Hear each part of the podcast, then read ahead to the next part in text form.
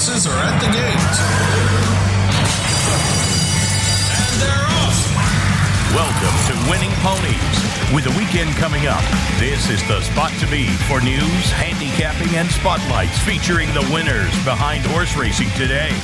Now, here's your host, John Engelhart, racing's regular guy. All right, and welcome to another edition of the Regular Guy Radio Show, brought to you by none other than Winning Ponies. And Winning Ponies, we hope you're pulling down the easy win forms earlier today. We had a nice one out at Los Al.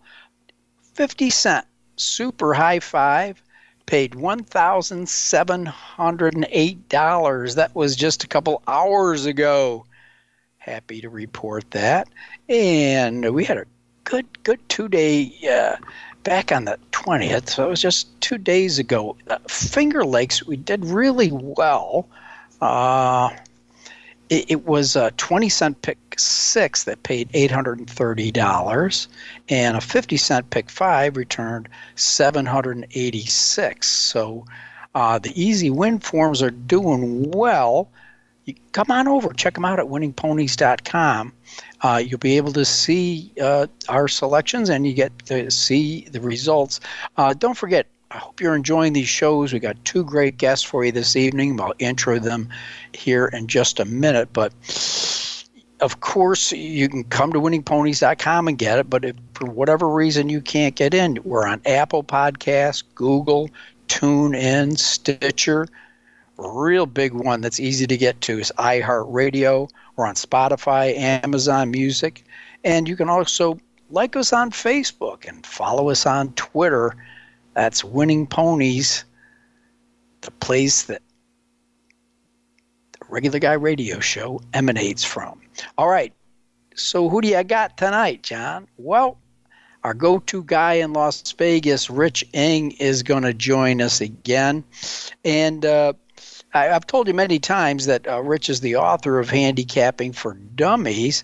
Well, he did so well, they wanted him to come out with a second edition. But a lot has happened in about 10 years. I think that's when the first one came out. We'll check with Rich. So he had a lot of re-editing to do.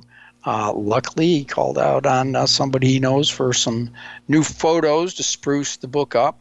So we'll let you know when the new Handicapping for Dummies is coming out. Maybe a great Christmas present for anybody you know that might be thinking about sticking their toe in the water. Rich pretty much holds your hand through the entire process. It's just a really good everything from speed figures to horse ID, track conditions, how to factor in surfaces, surface changers, training angles. Everything you need to know that's important about racing is put in a very simple manner by Rich Eng in Handicapping for Dummies. So we're not only going to talk about that, we're going to talk about this outstanding card at Parx. Okay, ding, ding, ding, ding, ding. Write it down, folks. You're supposed to have your pens and paper out for this edition of Winning Ponies. At Parx, they're going to have no less than 10 stakes races. It's going to start at 12:05, 13 races total, 10 of them stakes, two grade ones, the grade one Cotillion, the grade one PA Derby, and involved in that pick three is probably the most challenging of the three, the Gallant Bob. So I hope Rich gave a second look to that, because I need all the help I can get with the Gallant Bob, and so will you. Don't forget, why should I watch all these races, John? Well, their stakes, makes it a lot better to handicap. Your money disappears into the big pools, and you're going to see some of the best horses in training. In the Pennsylvania Derby, we're going to see the rematch of the Haskell that turned out to be a head bob in that field of 11 between Cyberknife and Taiba. Now, two horses that you don't want to totally overlook in this race. Of course, those two are the headliners. But I think Zandon is still pretty sneaky good. And you know what? White Abarrio, who is one of the hot horses going into the Derby Trail, coming off his wins in the Holy Bull and the Florida Derby, just like so many horses, didn't fire in the Kentucky Derby and also didn't fire in the Haskell at all. He just gave way. But Saffie Joseph has him working really well up at Saratoga, and he looks like he's ready for a big return. So two upsetters could be in there, Zandon and White Abarrio, but Cyberknife and Taiba, they will be the headliners. We'll be talking to Rich Eng about that race and the other $1 million grade one race on the card is the Cotillion. John, who are the headliners in there? Well, watch out for a guy by the name of Bob Baffert, because he hopes to come back into town with a really nice filly by the name of Adair Manor. Now, lately raced 6 starts, has only been off the board once in her career, and this is one of the horses that was moved to the barn of Tim Yachteen and then Sean McCarthy, and now back with Baffert. And, of course, we're seeing bullet workouts at Del Mar. No big surprise there. But he, believe it or not, is not the headliner. The headliner is a horse trained by Hall of Famer Dwayne Lucas by the name of Secret Oath. She's now won over $1.6 million. Thank God Nest is not in this race, because she just can't get by Nest and either the Alabama or the Coaching Club America Oaks. But don't forget, folks, she did win the Kentucky Oaks. So those are the two headliners in the Cotillion. And as far as the Gallant Bob, we're going to leave that up to Rich. All right. Now, depending on who you subscribe to, as you may or may not know, the Keeneland September sale's been going on. And the first couple of days, book one, just incredible. $1 million horse after $1 million horse after $1 million horse. Right now there's been over 3,000 horses sold. And so Joe Nevills, it's his job to track it. Obviously his attention wanes a bit after book one. But we'll be telling him who are the heavy hitters and what's up with Quality Road, because, man, his babies must have been looking great, because they all brought very high prices. All right, that's a look at our results and our guests. Don't forget our buddy Rich Strike. He's coming back in the Lucas Classic. That's going to be next week, and maybe we'll get lucky and see if we can't land trainer Eric Reed back on the show to talk about the pressure he's been under and how well Richie's doing coming up to the Lucas Classic. But in there, he's going to meet one hell of an older horse. This will be his first time, 3 and up, and going to meet Hot Rod Charlie. And as you know, he's certainly no slouch out of the Doug O'Neill barn, been everywhere all over the world, and he will be a stout contender. We'll see who sets the pace for the race that hopefully will set up for Rich Strike. It's going to be a very busy weekend. We're going to get the rest of those stakes before I get some news out of the way. Remember at Cezanne, boy, they were talking about him being the next flight line now, I guess we could say. Actually had to be put down after a fungal infection. He was a $3.65 million purchase as a 2-year-old. That was just 3 years ago. So they discovered this infection in June in the barn of Todd Pletcher. Originally, he was on the West Coast and was trained by Bob Baffert, won during the kerfuffle that got moved. And so he served a suspension, Cezanne's been moved over, but he never did make a start for Pletcher. And he did make it to the Haggard Clinic in Lexington, where he was put down. But $3.65 million baby. Now, some of last week's race results. Thanks so much to Ernie Perry, the clocker up at Woodbine, fantastic guest. And we got to see something special in the $800,000 Patterson Summer Stakes. It's a grade one. Remember, the miles up there are one turn. Whew. Charles Appleby and William Buick brought this beautiful bay colt in and just romped. Look for Mysterious Night, who's only a 2-year-old colt, to be the heavy favorite in the Breeders' Cup Juvenile Fillies Turf. I don't think there's any doubt about it. Very, very impressive. Appraise got the second spot. And Philip, my dear, got the third. We had the super, but it sure wasn't much of one. But anyhow, remember the name Mysterious Night, the Irish bred. Then the Woodbine Mile, and the winner in there, the next great horse to watch on the turf from the Appleby barn, is Modern Games. I don't know who was more impressive. Mysterious Night or Modern Games. Probably have to give the odd to Modern Games, who happened to come over and race in the Breeders' Cup Juvenile Turf last year and won away and run with William Buick in the saddle. Modern Games wins the Woodbine Mile and won over the hearts of a lot of people getting ready to make their Breeders' Cup bets. And then we had the Natalma. And in the Natalma, how about this for an upset? Last call, blinkers on for Kevin Attard. I believe this is the last crop of the great Grassire English Channel. Got the call at 21-1. Last call beating Cairo Consort, who was the slight favorite. And in the third spot, the only one to win of the route, G. Laurie ran third. So that's a look at some of the results. Let's not forget, the 2-year-olds were down at Churchill, and Curly Jack put in a bit of an upset. And don't forget, this is a points race. And, you know, the owner, he won 2 times there.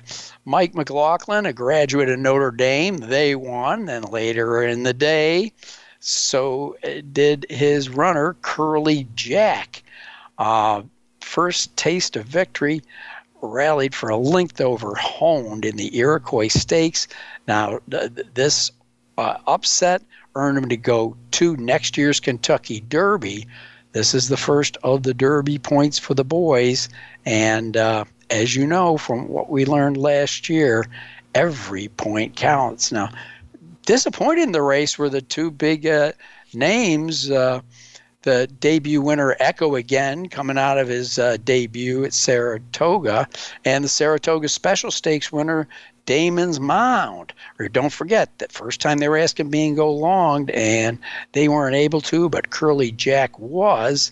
And then let's talk about the girls in the Pocahontas.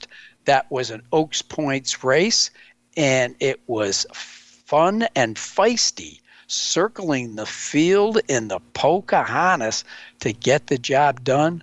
Judy and Le Peru up for Kenny McPeak.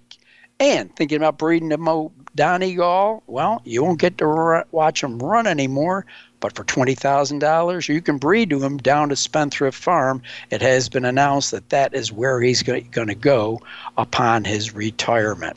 Well, that pretty much catches us up with the national news, a overlook of this week's guest, and a peek at the races we're going to be looking at. So with no further ado, quick break, and we come back. A good friend of mine, a sensational author, guy that's been awful busy. I think he's on edit number 30 for his latest update. We'll be talking to none other than Rich Eng. I'm John Engelhart. You've been listening to Winning Ponies.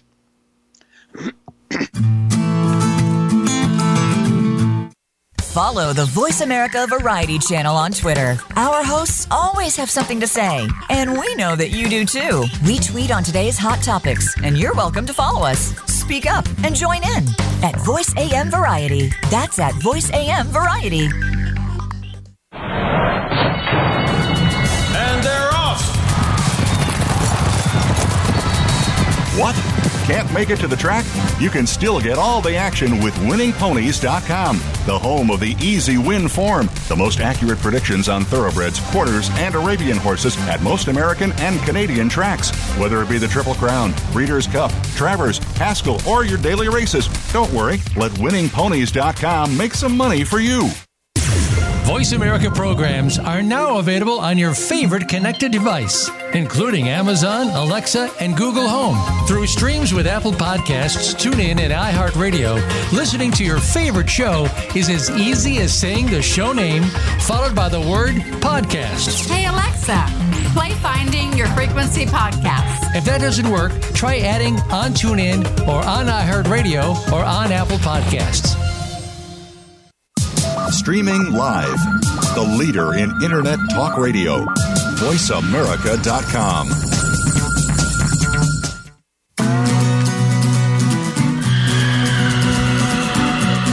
You're tuned in to Winning Ponies with your host, John Engelhart, racing's regular guy.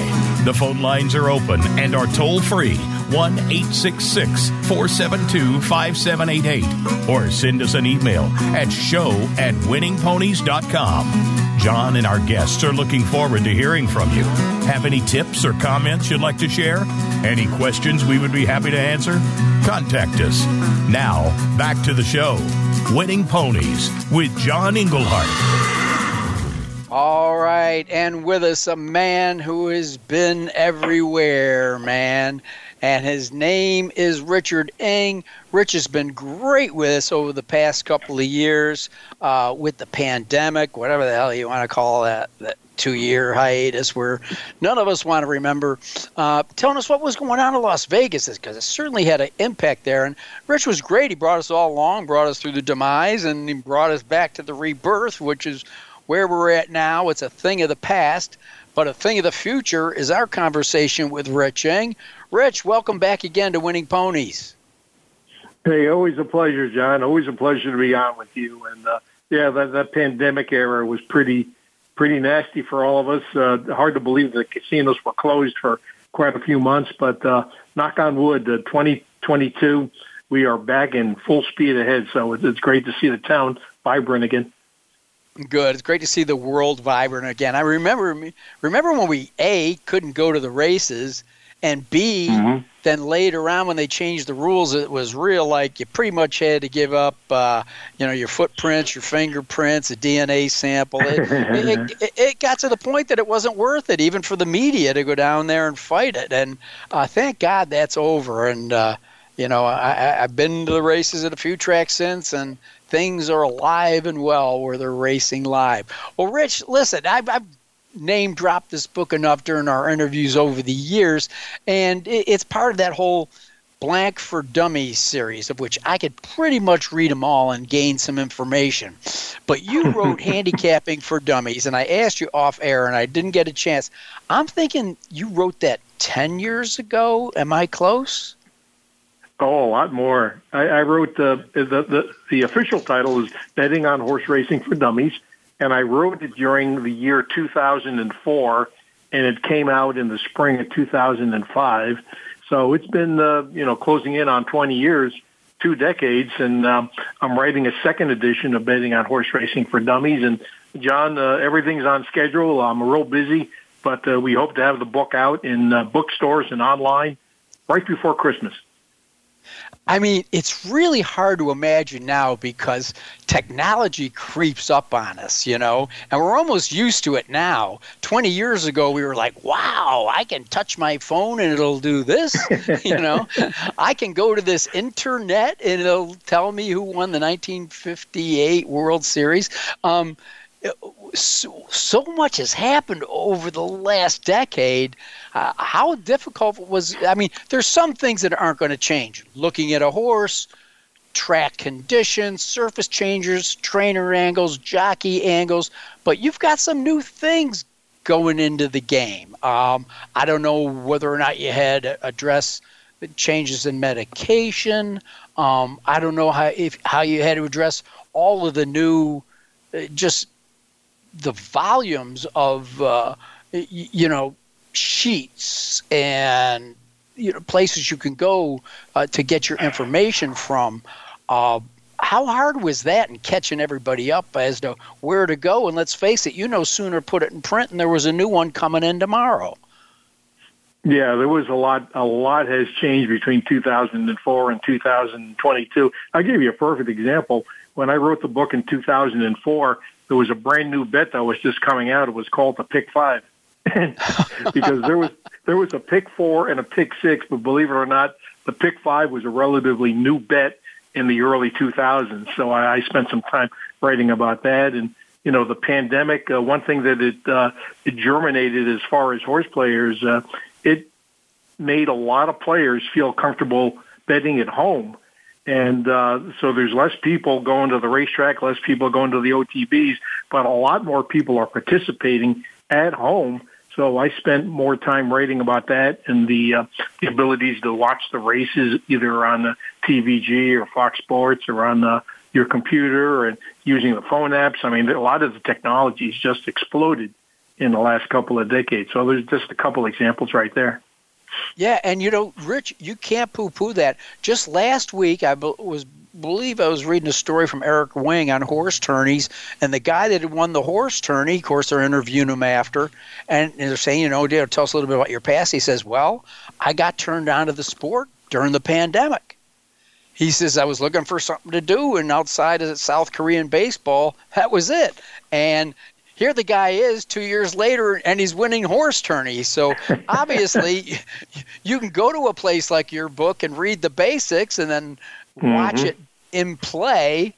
Take baby steps, do your $2 show bets till you get a little confidence, and work your way up. But to me, Rich, it would almost be like having to rewrite the whole book after that many years. But like I said, I mean, there's certain things that, let's face it, surfaces and distance changes, jockey trainer angles, that will always be with us, and I don't think will drastically change. I just think it's a matter of monitoring them right. Well, you touched on something that also was brand new in the last two decades, the synthetic surfaces. I mean, that wasn't around back then. So I know I interviewed Michael Dickinson of Capita Footings, and wow. That has looked to become the front and center synthetic surface in this country and maybe around the world. But that was something that's brand new, too. So I had to spend some time writing about that. Well, when I took my trip to Saratoga a couple of weeks ago, I did stop. Across the street. Ironically, that my hotel was across the street from Presque Isle. And I'll tell you what, the Tapeta track there, you don't even hear them go over it, Rich. It's amazing. I mean, you'd think you'd at least hear a pound, the hooves pound. This thing's like them running on a shag carpet. It's amazing. Yeah, Michael is so proud of the safety record of the Tapeta surface. Statistically, it has proven to lower injuries versus compared to dirt and compared to turf, and it's really a marvel. So it's something that's, for example, Gulfstream Park put one in, and they did it probably for economic reasons just as much as safety, because now when races come off the grass, they switch them over to Tapeta. And I heard some rumors out in New York that they're thinking about possibly creating one of the surfaces, and I'm not even sure which track, but it probably would either be Aqueduct or Belmont, but having a Tapeta surface there. So it's at least being looked at. I won't say it's going to happen, but they're at least investigating it. Well, while you've got your ear to the ground out there, and we will get to the races at Parx here in a minute, I'm hearing things about Flightline, your West Coast Superman, racing next year. What have your sources told you? You know what? I've heard all kinds of rumors, but there's only a few people who know the truth, I won't say the truth, but know exactly what direction they're going to go. And one of them is John Sadler, and the other are the people that own the horse. I know the West Point Thoroughbred, I believe, has a piece, and Rona's stable. But, the economics of the game, I know there's been a rush to get some of these horses to stud and start making money as a stallion.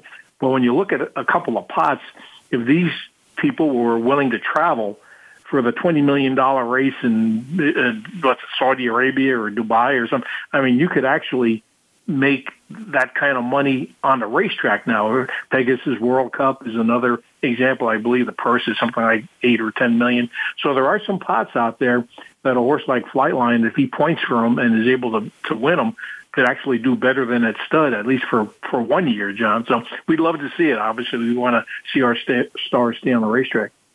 Yeah, I think it would be great. And I think, you know, it only enhanced this horse's historical perspective, because the only knock on him, you can't knock an undefeated horse that wins by double digits every time, is that, and it's Sadler's prerogative, rightly so, is the way his races are spaced. Enough people just haven't gotten a chance to see the horse run. Yeah, that's 100% correct. You know, I had read some comments about why the American public doesn't get more excited about a horse like this, and some of the answers I read, actually, I agree with 100%. It's not like he's Secretariat running every 4, 5, 6 weeks. He's running like every 4, 5, 6 months, and it's hard to get excited over a horse that just runs so seldom. I know the races that he has run are absolutely electrifying, but they're so seldom, so spaced out that he just hasn't created the kind of buzz you would think with a superstar animal. I know, although the Europeans certainly have recognized it. Right now he's recognized as the number one horse in the world, and those guys are hard to impress over there. So it's good to know somebody's watching for a change. But, Rich, we got to, you know, Vegas, as far as I know, you guys don't have your own racetrack yet, but you cover racetracks from everywhere. And I mean New Zealand, Hong Kong, the Netherlands, trotting at midnight, whatever. But the races at Parx, I mean, you can forget any other racetrack in the country's racing. 13 races, starts shortly after noon with 5 consecutive graded races. This is going to be a field day in the Philadelphia area. Yeah, I tell you what, when you see, you know, I'll backtrack just a second. When you saw the purses that were coming out of Kentucky Downs, it pretty much makes these other tracks raise their game, raise their level to try to exceed that, because you know, the money being handed out in Kentucky was unbelievable, but this card on Saturday has really, you know, met the challenge, and it's just outstanding. Big purses, and it should be fun. I mean, if people haven't bet Parx before, I think they'll get a kick out of betting these kind of horses and these kind of races. Well, these distance races will be going around 2 turns. Let's go right to the headliner before anything might happen where we had to cut this short, which I don't expect. But it is the Pennsylvania Derby. Though it's a derby, it's only in 1 1/8 miles, but it is limited to grade 3s, $1 million on the line. And the obvious, you know, magnifying glass seems to gravitate towards Cyberknife and Taiba. And what a great race we were treated to in the Haskell Stakes when you know, Taiba, who wasn't where he wanted to be from everything I've heard from Mike Smith, still managed to put in a fantastic late run and just missed by a head bob, with Cyberknife, the Brad Cox trainee, getting the nod. It looks like it's between those two, but not so quick there, kids. I'm telling you what, the Rodney Dangerfield of this crop, I think, is Zandon. That horse has been knocking on the door every time, and he's usually probably he's come from way out of it, but he's also run really good graded stakes races up on the engine. So I don't know what his choice is going to be on Saturday against the likes of Cyberknife and Taiba. And, you know, who knows if Saffie Joseph found the key to White Abarrio. Seems like he just can't string 2 races together anymore as he was earlier in the season. So what's your read in this race? Should we just concentrate on Taiba and Cyberknife putting in a great rematch of the Haskell? Well, you know, I think your listeners would want to hear more than just those 2 horses, because even Ray Charles could figure out Cyberknife and Taiba. But one of the horses you mentioned is a horse that I think has a big shot, is Zandon. And I really liked him in the Travers, and he actually had a pretty good trip, but he just didn't really fire it in late. But he continues to show progress. I think he's got a lot of talent, and Parx can be a little quirky at times, especially for horses shipping in and running over it for the first time.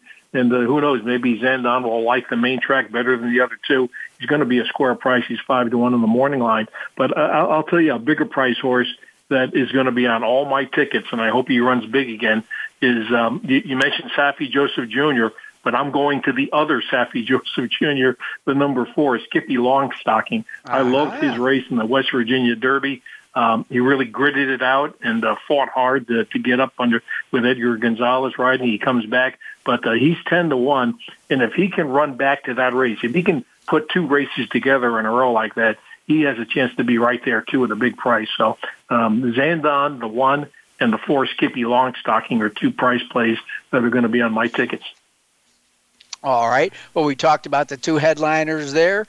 I would be remiss if we didn't talk about the two headliners in the Cotillion. It'll be kind of neat, you know. I mean, everybody's been behind Dwayne Lucas this year.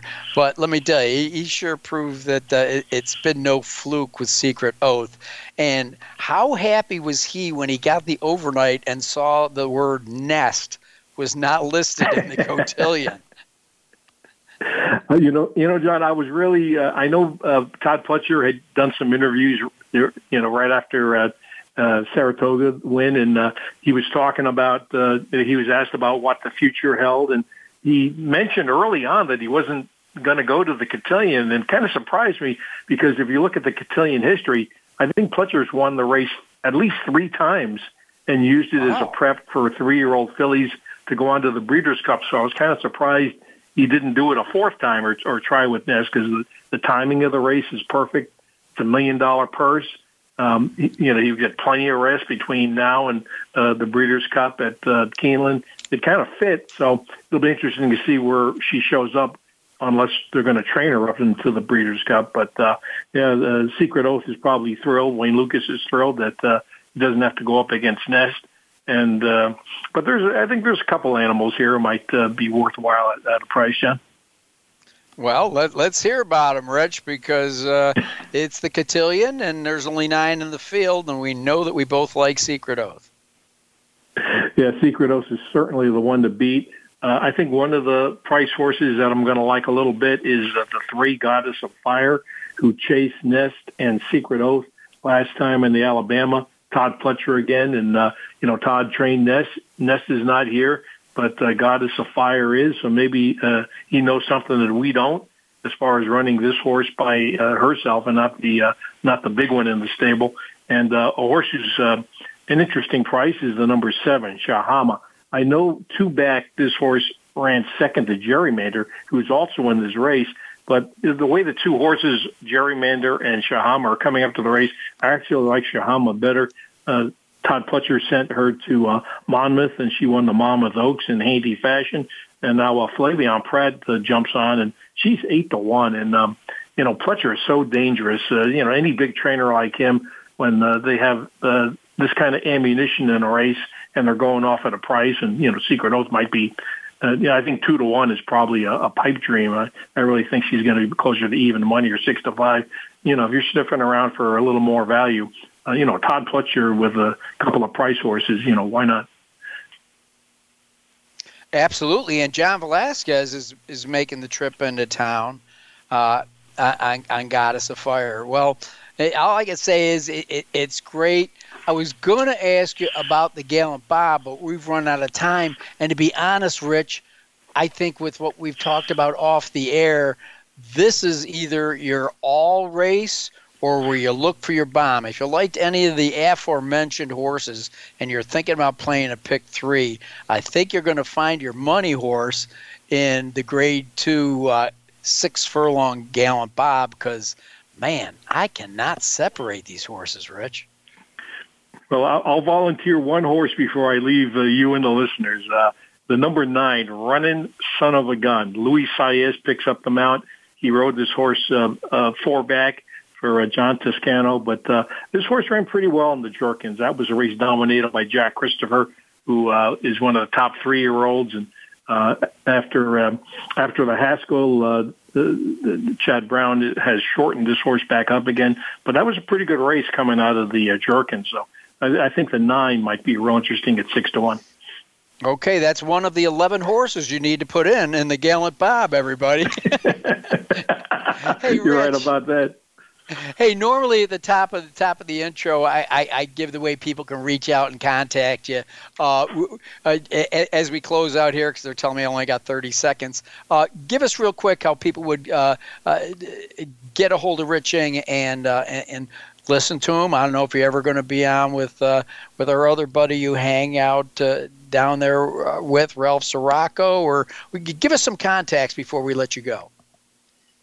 Well, if they can actually reach me on Ralph's homepage, which is racedaylasvegas.com. And I tell you what, I don't even mind if people just email me at my email address. It's rich_eng@yahoo.com. Rich_eng, is my spelling of my last name, at yahoo.com. I'd welcome any inquiries. How's that for an approachable guest? Okay. Well, listen, I'll get sneaking into all the women's rooms on 75 and sketch that number in there for you. A good time, Rich. It'd be like a Tommy Tune. Now that you've given it out. Hey, listen, thanks a lot. My time for this segment's up, but I love hearing your voice. Best of luck with the second edition of your book. And, hey, maybe when we get closer to Christmas, we can talk about it coming out and how nice that would be to be under the tree for some promising horse players. Yep, it's a great book to get people introduced to horse racing. And I know, John, you and I, we love the game, and we like to share that passion with others. All right, thanks so much, Rich Eng, our man in Las Vegas, and now our man from Georgetown, Kentucky. No, not Michael Blowen. Joe Nevills is going to be joining us in the next segment. You're listening to Winning Ponies.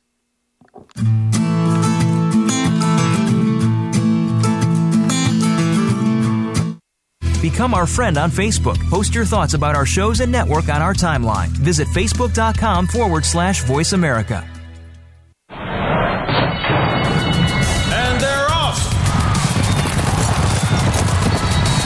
What? Can't make it to the track?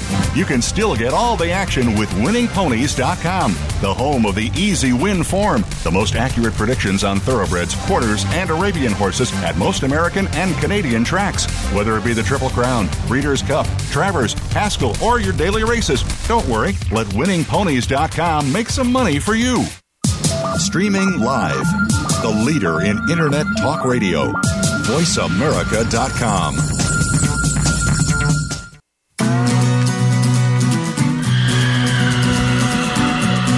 You're tuned in to Winning Ponies with your host, John Engelhart, racing's regular guy. The phone lines are open and are toll-free, 1-866-472-5788. Or send us an email at show@winningponies.com. John and our guests are looking forward to hearing from you. Have any tips or comments you'd like to share? Any questions we would be happy to answer? Contact us. Now, back to the show. Winning Ponies with John Engelhart. All right, and welcome back. Thank Rich Eng for joining us. And now a gentleman that I only know not only as a professional and a good one at that, since he's an Eclipse Award winner, but I know him as a regular guy, a regular Joe, none other than regular Joe Nevills. How are you, Joe? It's been a while. I'm doing good. I'm doing real good. That's regular Joe Nevills. I might have to put that one on my business card. I might have to, if I ever become like a professional wrestler or something, like maybe that'll be my nickname is, coming to the ring, regular Joe Nevills. I don't know if it's got that same ring to it. I like it. Oh, you've certainly got my endorsement. I'll start thinking about T-shirts and stuff. But, there we go. But, I just won't mess with any new hats. I know you got your special hat there that's gotten you through life. Yeah, the crystal new hat's got to stay. Yes, well, we can work around that. We can work around that. But anyhow, Joe, some people might say probably 20 years ago you would have been a kid in the candy store with $5 being down at the Keeneland sale. But now I mean, you got to have your head on a swivel. Just kind of, if you can, which is next to impossible, but just kind of encapsulize with us some of the headliners, and then remind me that I have a question for you about the sale. Well, I'll try my best. But first off, the first thing I can tell you is that today, this year's Keeneland September sale, with 2 sessions left to go, became the highest grossing edition in the auction's history. So they've brought in more money through the auction ring during the 2022 sale than they have in any edition previous. And we still got 2 days of sell them left to go. Now, granted, those are book 6 sessions, so these are basically the bottom of the barrel in terms of offerings. You're not going to see any million-dollar horses or anything, but that's still really impressive. We are en route to an all-time renewal of the Keeneland September sale. I believe average is up, right? I know average is up. I think it's going to be close to a record itself. Median is doing extremely well. The number of 7-figure horses that have gone through the ring is as high as it's ever been. And it's not just a top-of-the-market thing. I've been, in the back ring for the middle to late books, and it's just as busy as it was during the first million-dollar sessions. This has been a strong auction from top to bottom, and it's really cool to see. Well, it is, because it tells me there's money still being infused into the game. But are a lot of these horses going to be put on an international flight and taken to places elsewhere than North America? A lot of the very top ones have been bought domestically, but there have been some Japanese buyers that have bought very high. There was actually a half-brother to Justify by Curlin that sold to Japanese owner Hideyuki Mori for $1.2 million early on in the sale. When the Coolmore partnership buys, they could run them in the U.S. or they could take them over to Europe. As you get lower, you sort of start seeing more South American buyers come in, Middle Eastern buyers come in. So there's going to be plenty of horses going all over the world. The Keeneland September sale is one of the most broadly international sales in the world. And it's always fascinating walking around and just hearing all the languages being spoke, just passing from, area to area. Absolutely. Now, what I've seen in... I'll just call it a current trend. It might be 10 years old. But I see that the American buyers are kind of tired of banging each other's heads and then watching perhaps a big money outfit from another part of the world come in and take the jewel from the crown. And it seems to me like a lot of these big guys that used to bid against themselves are now going, hey, let's not bang our heads against the wall. Let's go in as a team. And it seems like we're seeing more and more of that with some of the larger farms and buyers in North America. Absolutely. And there's sort of 2 different trends going on here.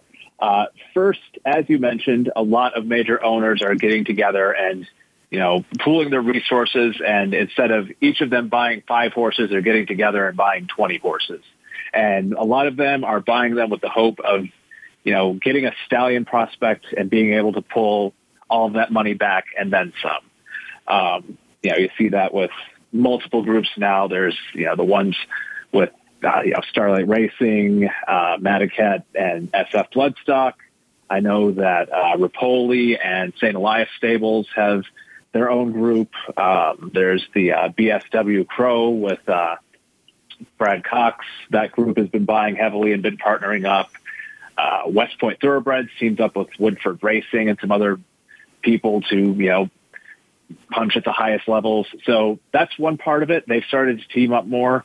And also a lot of the traditional powerhouses of the past are starting to age out or transition into, other areas of the bloodstock world. Shadwell, their owner Sheikh Hamdan died a few years ago, and they've really tamped down how many how many horses they're purchasing at auction. They've just started buying again at the higher levels. Godolphin hasn't bought at a high level this year as they have in the past, where, when Sheikh Mohammed would come through the door at Keeneland, you knew that everyone was going to be in for a brawl because he wasn't going home without every horse that he wanted.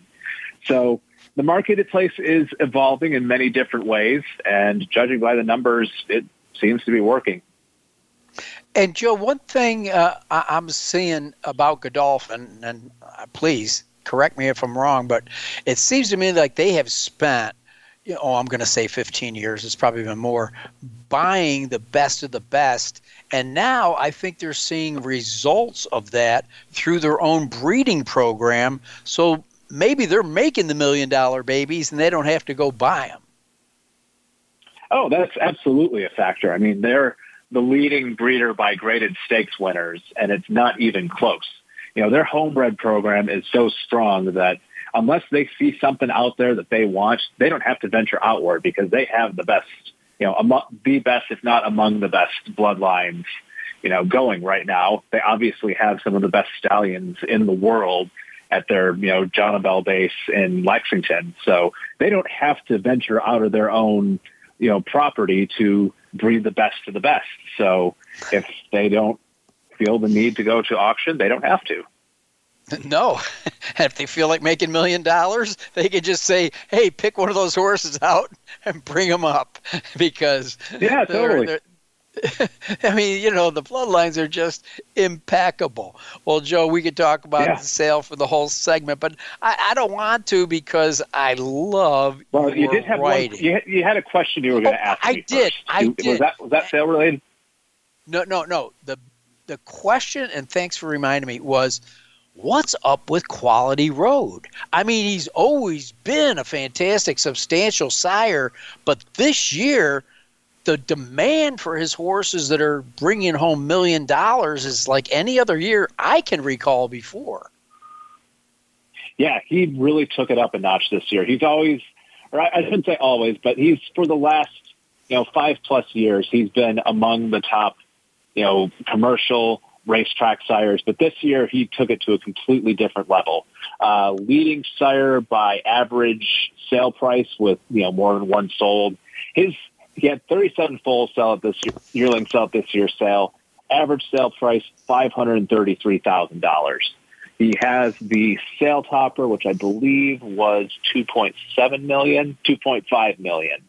So people respect him, and I mean it's absolutely earned. He can throw you any kind of horse that you are looking for.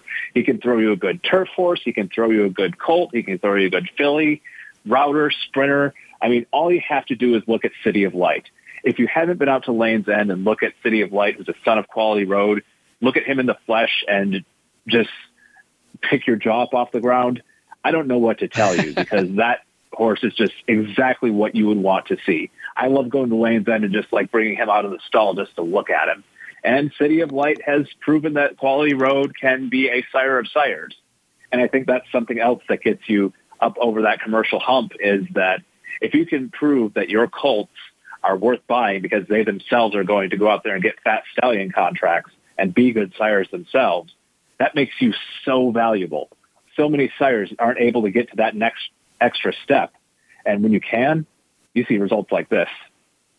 Bingo. We're talking with Joe Nevills, the bloodstock editor from the Pollock Report. And again, and thanks for reminding me of that question. I appreciate it. I just love your writing because it's so much from the heart. When I first met you, God, now it's been about 25 years kicking around the paddock at River Downs. I think you were an intern at the Thoroughbred Times. Was it with Bill Mooney at the time? I forget. Somebody was walking you around. I don't know if Bill was there or not at the time. But yeah, I think we met when I was interning at Thoroughbred Times. So it would have been about 2008 or so. Well, your love of the game was apparent then, and it only continues. Because not only your love of the game continues, but your writing abilities have just excelled over the last decade. And you always seem to find these neat little stories, but a lot of them are personally related. Now, I don't know if this is going to blossom in a story, but I can smell a good one when I read it. And let me tell you, your most recent, quote, vacation and your search for Mrs. Murphy, who was named after your grandmother, if you can synopsize it in a couple of minutes, it turned out to be a good story. And, Joe, when you went into it, did you have any idea what the ending was and catch our audience up with what I'm talking about? So I am listed as the official breeder of record on exactly one thoroughbred. It's a filly named Mrs. Murphy. She is a product of my grandpa's breeding program. When he was getting older and needed full-time care, we gave Mrs. Murphy's dam, Janie's Enjoyment, to our trainer on the condition that my grandpa and I would be named co-breeders on Janie's Enjoyment's foals. Mrs. Murphy was the first of those foals, so that was obviously very exciting that I got to, have a horse that I had a little bit of skin in the game with, both financially and, get to see her name in the program, which is always very cool. But yeah, she wasn't very talented. So she ran primarily at Pinnacle Racecourse. She was a Michigan bred, and she dropped down the ranks pretty quickly, ran in maiden claiming races. And, she usually shows a pretty decent run, but could never quite get the job done.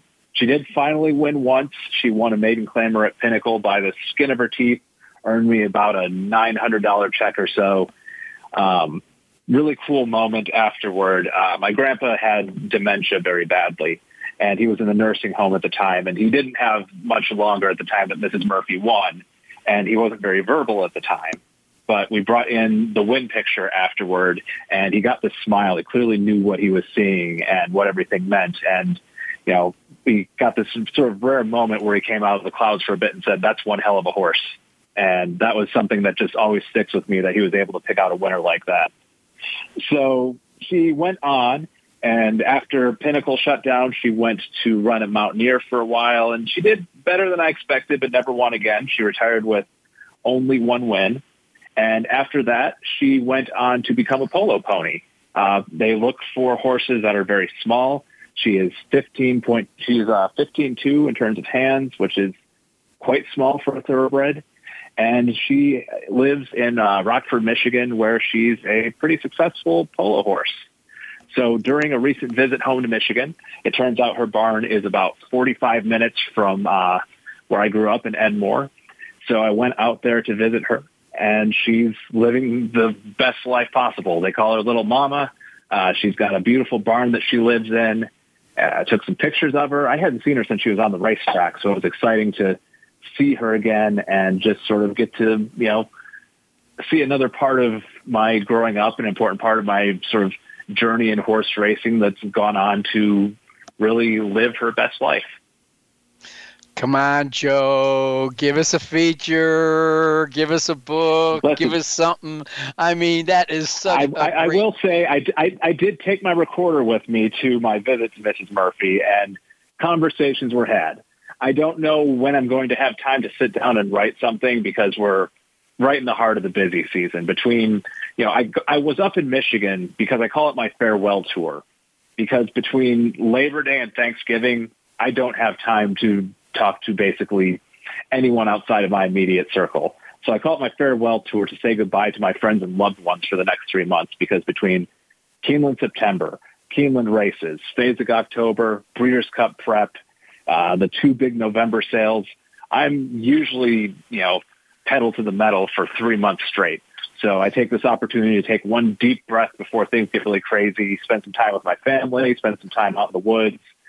And, I'm probably not going to have too much time for projects that are sort of longer reaching, but I think this is going to happen at some point, hopefully sooner rather than later. Joe Nevills, you're the best, man. Thank you. Well, that catches us up, and you're so busy, I'm going to let you go, because you sound like you're ready to collapse. But, hey, thanks for squeezing Winning Ponies into your schedule, Joe. I greatly appreciate it. I look forward to the feature story on Mrs. Murphy. Joe Nevills from the Pollock Report. I want to remind you also, ladies and gentlemen, you can get a hold of Rich Eng. He gave out his personal email over these airwaves. So thanks so much for joining us. Join us again. And remember, there's only about 100 ways you can listen to Winning Ponies. Pass the word. It's a pretty good show. All right, everybody, best of luck. Don't forget, great races at Parx. Pimlico, $400,000 stakes races, graded stakes races at Aqueduct and Churchill. Pull down your easy win forms, and may all of the luck be with you.